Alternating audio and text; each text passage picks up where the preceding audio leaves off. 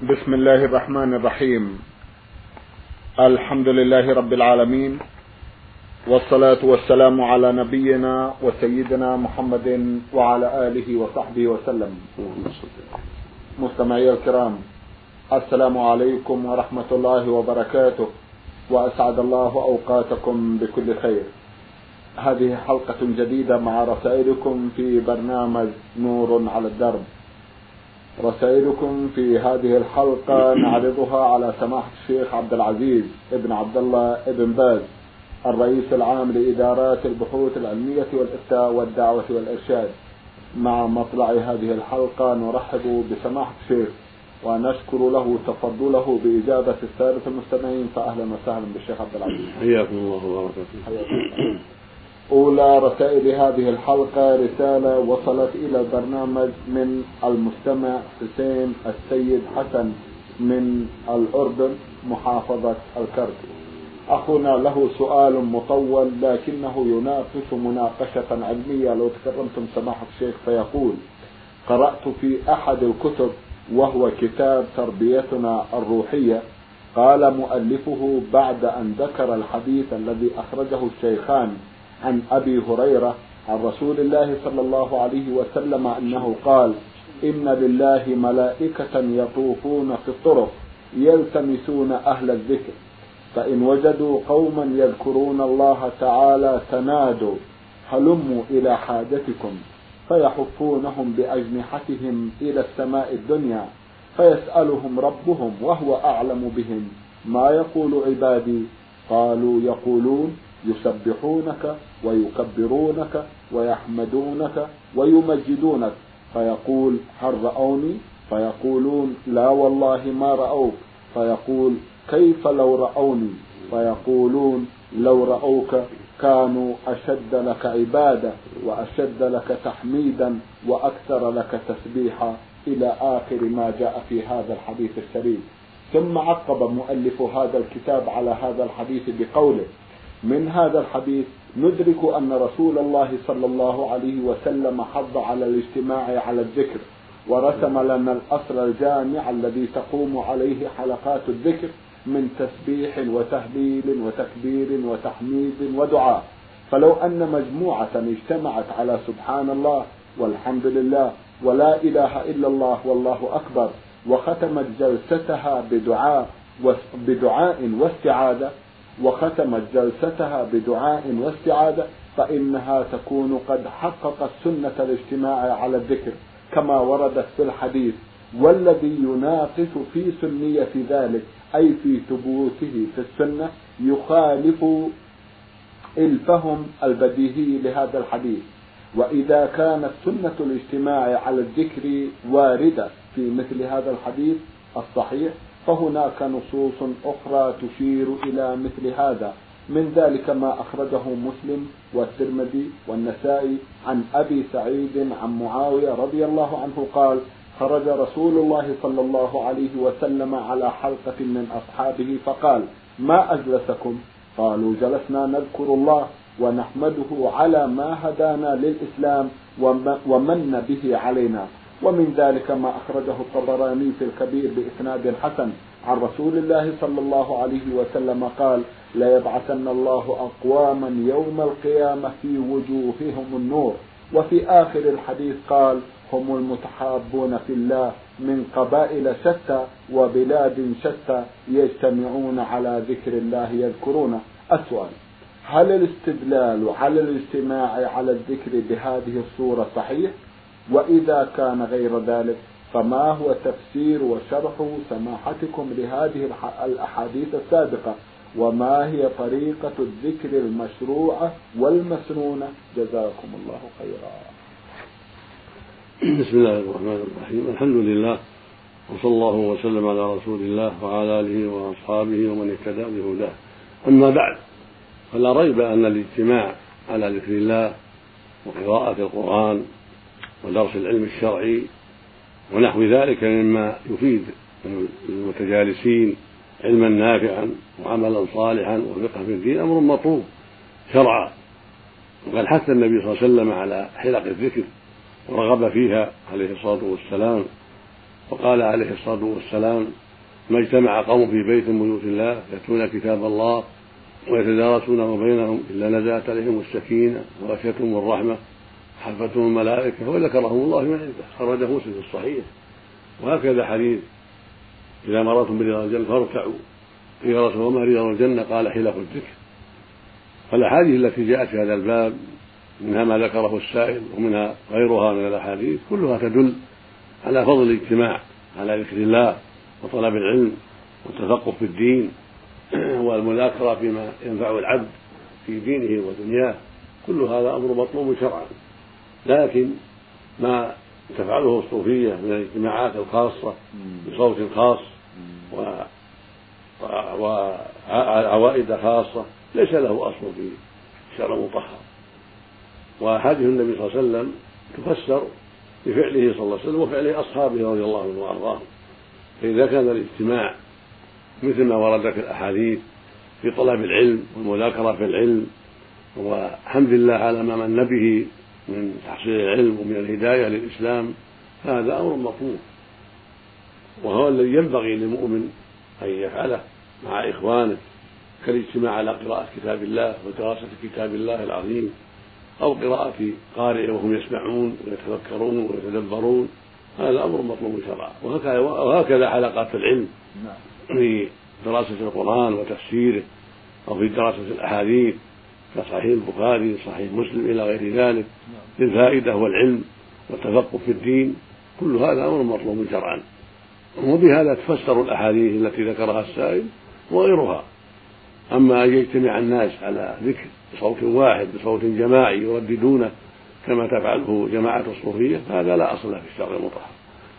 وإنما المشروع أن يجتمعوا للمذاكرة في العلم والبحث في العلم. وتسبيح الله وتحميده وتهليله كل يسبح ربه كل يحمده على حسب طاقته وعلى حسب ما يتيسر له في مكانه في صفه في حلقته العلمية التي من الله عليه بها مع إخوانه يتذاكرون بالعلم. ما معنى هذه الآية؟ ما معنى هذا الحديث؟ ما معنى كلام العلماء في كذا وكذا؟ دروس علمية وحلقات علمية يستفيد بها الجالس ويستفيد بها المستمع ويستفيد منها الباحث. هكذا كان أهل العلم في حلقات العلم.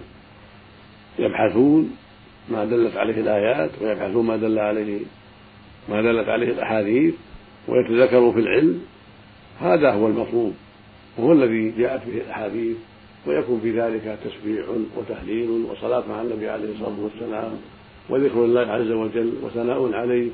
عند قراءة الآيات وعند سماع الآيات وعند سماع الأحاديث عن رسول الله عليه الصلاة والسلام مع ما في هذا من طلب العلم وتفقهه في الدين والتواصي بالحق والصبر عليه هذا هو المشروع للمؤمن لأهل الإيمان وهذا هو اللي فعله السلف في مساجدهم وفي بيوتهم وفي مدارسهم وفي حلقات العلم التي يقيمونها.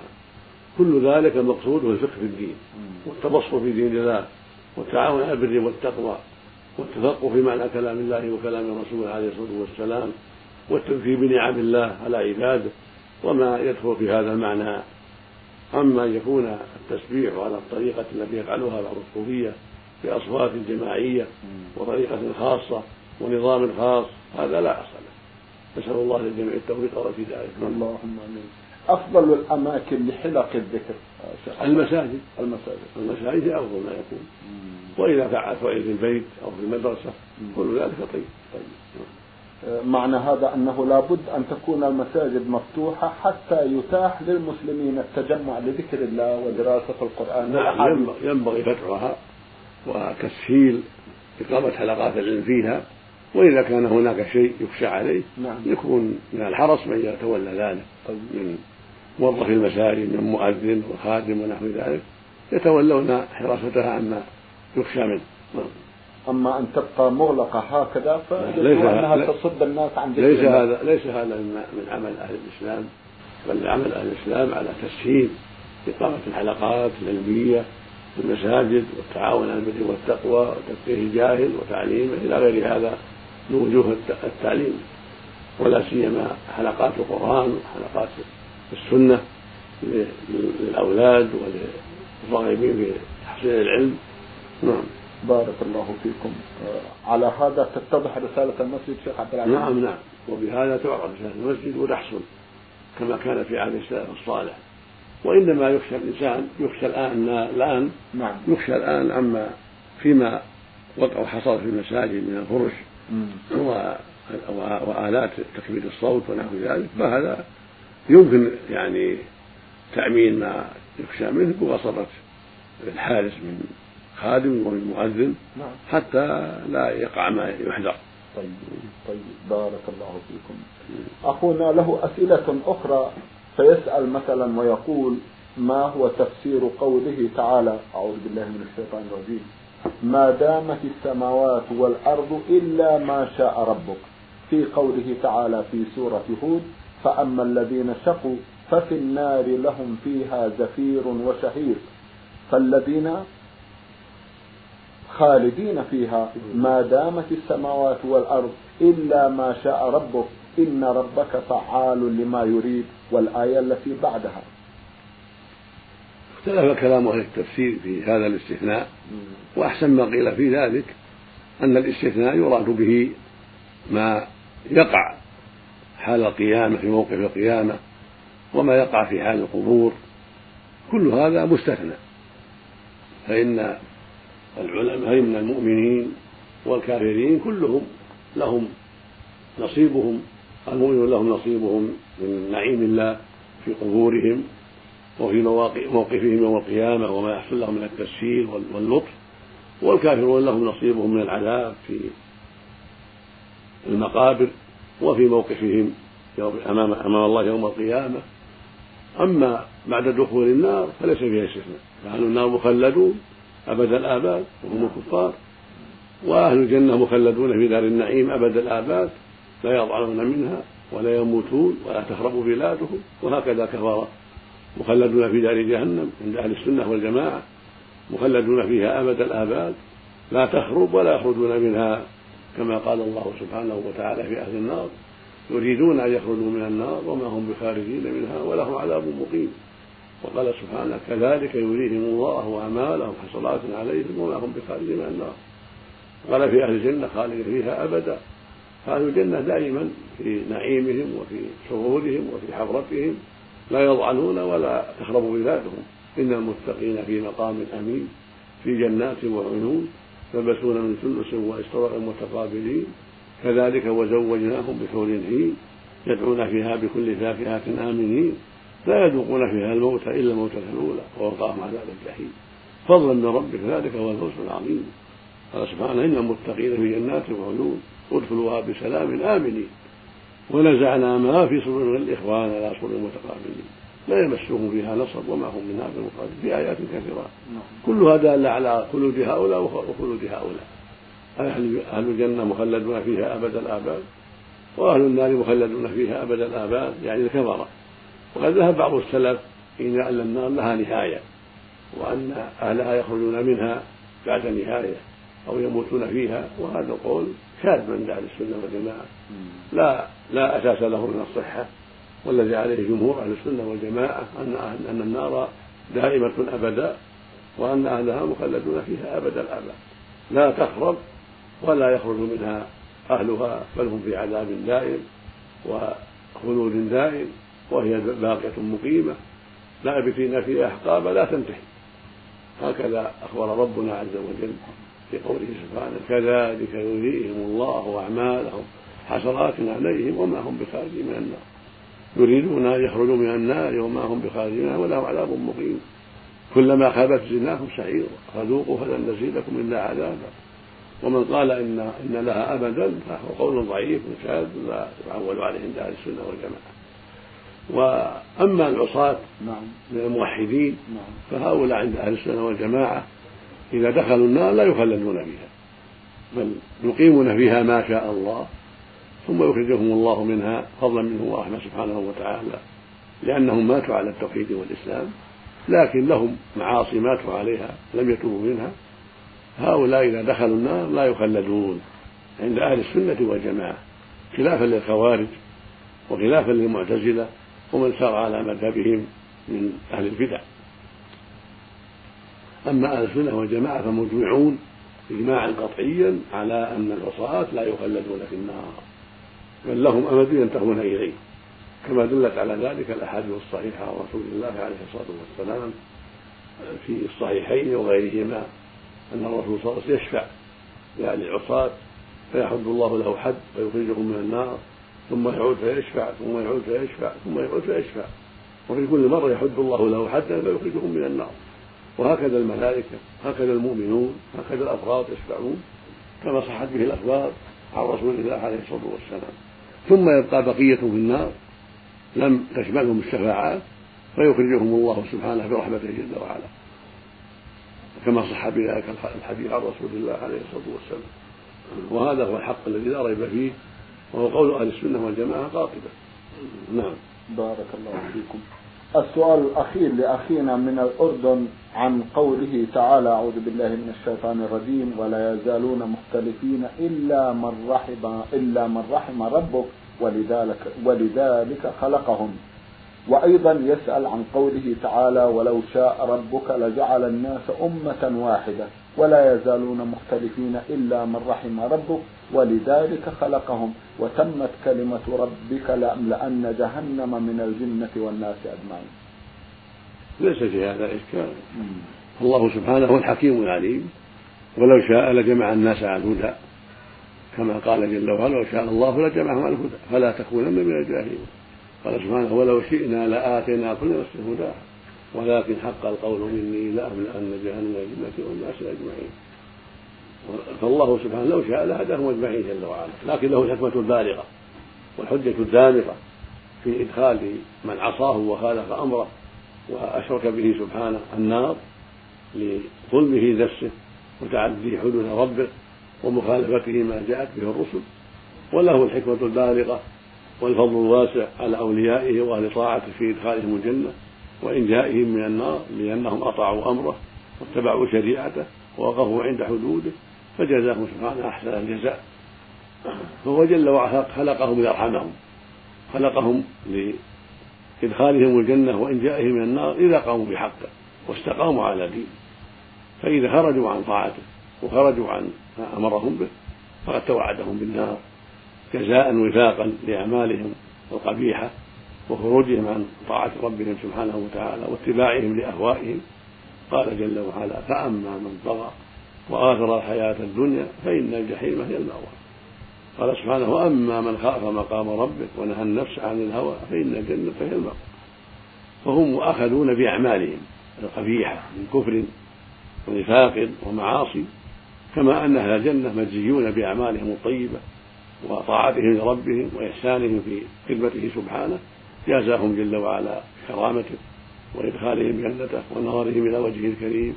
يوم القيامة وفي دار النعيم فضلا منه وإحسانه هذا فضله جل وعلا. ولهذا قال جل وعلا ولا يزالون مختلفين إلا من رحم ربه فالمرحومون هم أهل السعادة والنجاة وهم الذين خلقوا ليرحمهم سبحانه وتعالى في توفيقه وهدايته جل وعلا. وأولئك حرموا هذه الرحمة وحرموا هذا الخير بأعمالهم القبيحة وابتعادهم عن طاعته. وإيثارهم أهواءهم. فلما فعلوا ذلك استحقوا نقمته وغضبه سبحانه وتعالى. والاختلاف واقع ومكتوب عليهم بسبب ما يقدمونه من أعمال سيئة وبسبب اتباعهم لأهوائهم وشهواتهم وإيثارها على الحق وقع الاختلاف. فمن رحمه الله سلم من ذلك واتبع الحق. ومن لم يوفق لرحمة الله ولم يهدى لسبيل الهدى بقي في ضلاله وعماه واختلافه نسأل الله العافية. وما ربك بظلام للعبيد بل يجازيهم بأعمالهم. فمن عمل الصالحات وتابع المصطفى عليه الصلاة والسلام وتابع من قبله من الرسل رزقوا من ربهم فضله وإحسانه وفازوا بجنته وكرامته. ومن تابع الهوى وعصى الرسل وآثر الدنيا على الآخرة باء بالخيبة والندامة واستحق العقاب من ربه سبحانه وتعالى على عمله الخبيث وعلى انحرافه عن طاعة مولاه سبحانه وتعالى. نعم. رسالة وصلت إلى البرنامج من إحدى الأخوات المستمعات تقول السائلة نفيسة باشا من السودان أختنا لها ثلاثة أسئلة. في سؤاله الأول تقول لا أستطيع الصيام بسبب المرض الذي طال معي. ولم أصم أياما من رمضان الماضي وأريد أن أعرف مقدار الكفارة عن كل يوم وهل إخراج النقود جائز شرعا أم لا؟ إذا كان المرض لا يرجى برؤه بتقرير الأطباء العارفين فإنه يجزيك عن كل يوم إطعام مسكين نصف صاع من التمر أو الأرز أو الحنطة أو غيرها من قوت البلد وذلك مقدار كيلو ونصف تقريبا.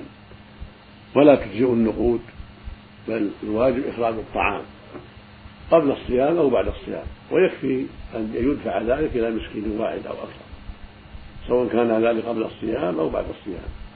أما إن كان المرض يرجى بره فإن الواجب عليك القضاء ولا حرج في تأخير القضاء حتى يتم الشفاء كما قال الله سبحانه ومن كان مريضا أو على سفر فعدة من أيام أخرى الله سبحانه أوجب العدة يعني هو صيام عدة من أيام أخرى ولم يأمر بالإطعام وإنما أوجب العدة يعني عدد الأيام التي أفطرها المريض والمسافر.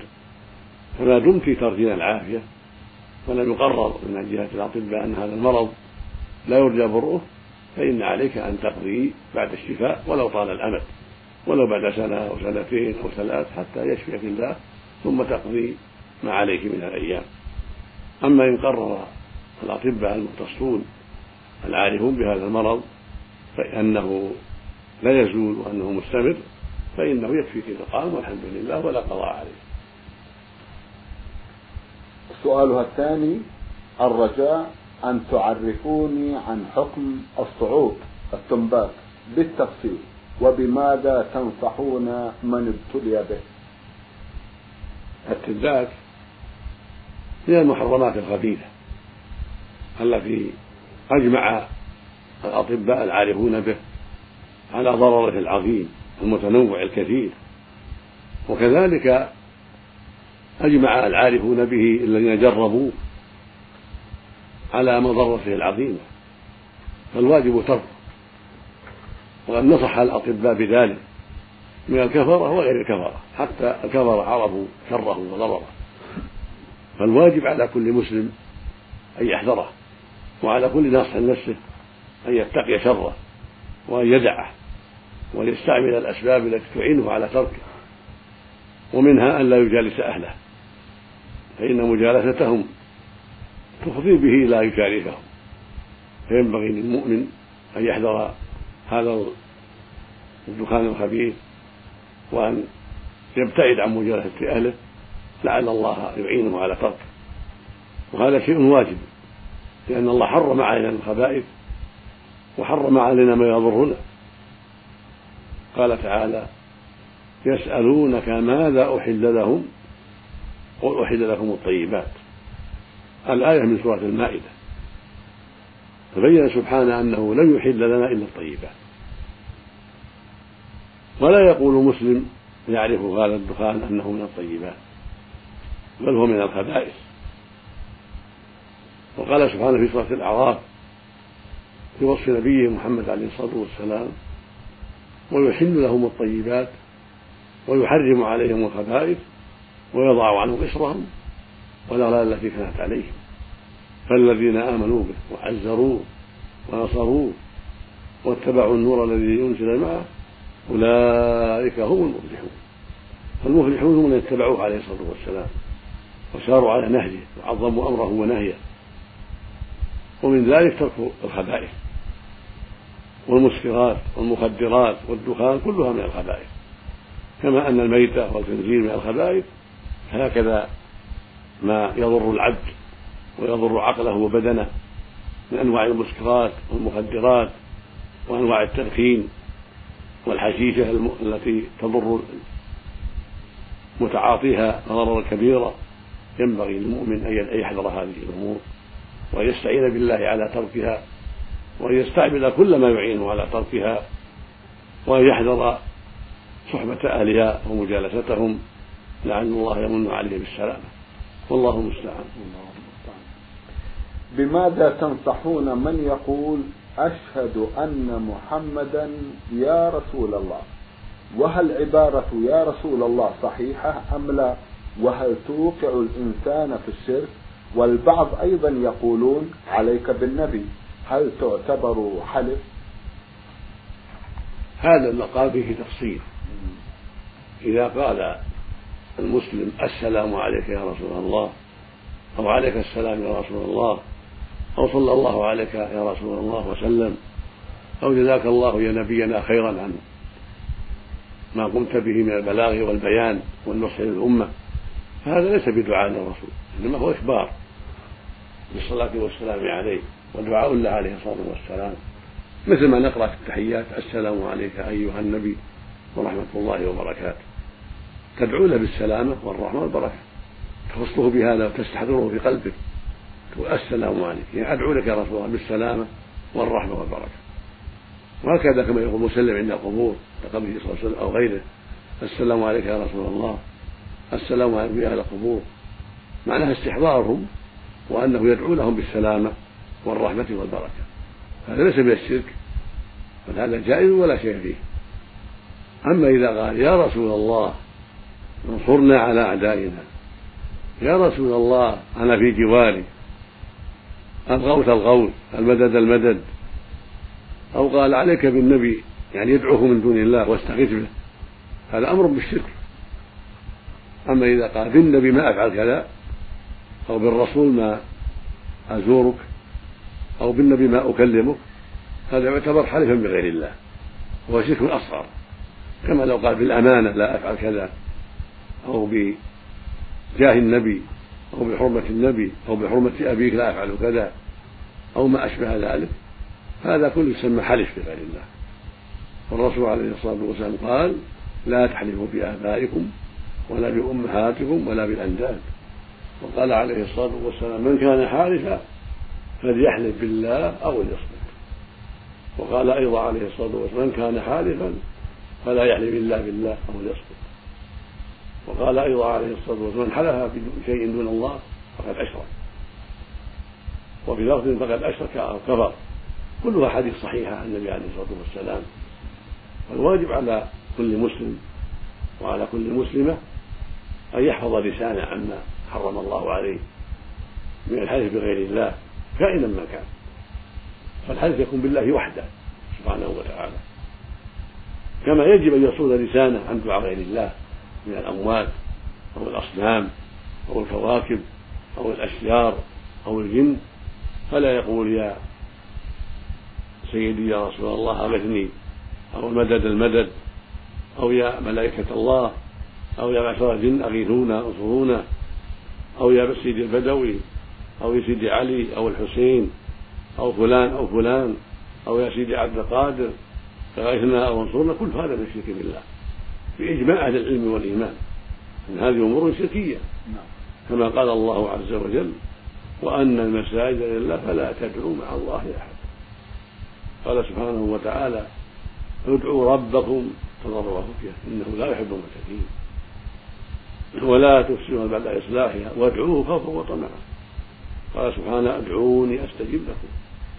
قال عز وجل وإذا سألك عبادي عني فإني قريب أجيب دعوة الداعي إذا تعالى قال سبحانه ولا تدعو من دون الله ما لا ينفعك ولا يضرك فإن فعلت فإنك أيضا إذا من الظالمين. وقال عز وجل ومن يدعو مع الله إلها آخر لا برهان له به فإنما حسابه عند ربه إنه لا يفلح الكافرون. فسمى دعاة غير الله كافرين. وقال عز وجل ذلكم الله ربنا له الملك. والذين تدعون من دونه ما يملكون من تطويل إن تدعوهم لا يسمعوا دعاءكم. ولو سمعوا ما استجابوا لهم. ويوم القيامة يكفر بشرككم. ولا ينبئك مثل خبير. يعني نفسه سبحانه وتعالى. فأخبر سبحانه أن المدعوين من دون الله من الأموات وغيرهم لا يسمعون دعاء داعيهم إن تدعوهم لا يسمعوا دعاء ما بين ميت وجماد ومشغول بما أمره الله كالملائكة والجن أو مشغول بحاجاتهم كالجن وجمع الجن أو غائبين لا يسمعون. ليسوا عند الداعي ولا يسمعون الدعاء. ثم بين سبحانه أنه لو سمعوا لو كانوا حاضرين لم يستجيبوا لم يقدروا على طلبات الطالبين. كلهم مربوبون مخلوقون أمرهم بيد الله سبحانه وتعالى. إن تدعوهم لا يسمعوا دعاءكم ولو سمعوا ما استجابوا لهم ثم قال ويوم القيامة يكفرون بشرككم. هؤلاء المدعوون من دون الله من الأموات والجمادات والأصنام والأشجار والأحجار والملائكة والجن. كلهم يوم القيامة يكفرون بشركه المشرك ويتبرؤون منه.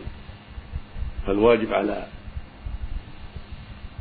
جميع المسلمين بل على جميع المكلفين في جميع الأرض. الواجب عليهم أن يعبدوا الله وحده ويدعوه وحده سبحانه وتعالى وأن يتبعوا رسوله محمدا عليه الصلاة والسلام بما جاء به. لأنهم خلقوا لهذا. يقول سبحانه وما خلقت الجن والإنس إلا ليعبدون. وأمرهم بهذا فقال سبحانه يا أيها الناس اعبدوا ربكم. وقال سبحانه وما أمروا إلا ليعبدوا الله. مخلصين له الدين حنفاء فليس لأحد أن يدعو غير الله من الجن أو الملائكة أو الأموات أو الأصنام أو الكواكب أو غير ذلك. بل يجب أن تكون دعوة لله وحده والعبادة لله وحده. كما قال سبحانه فاعبد الله مخلصا له الدين. وقال عز وجل واعبدوا الله ولا تشركوا شيئا. لكن يجوز دعاء الحي الحاضر نعم. القادر نعم. فيما يقدر عليه سواء مشافهة سواء كان هذا مشافهة أو من طريق المكاتبة أو من طريق الإفراق أو من طريق الهاتف أو نحو ذلك من الاتصالات الجديدة التي تمكن الإنسان من الاتصال بمريد مشافهة في طلب الحاجة التي يريد. كأن يقول يا أخي فلان أقرني كذا وكذا أو أعني على تعمير بيتي أو على إصلاح سيارتي يخاطب. فلا بأس.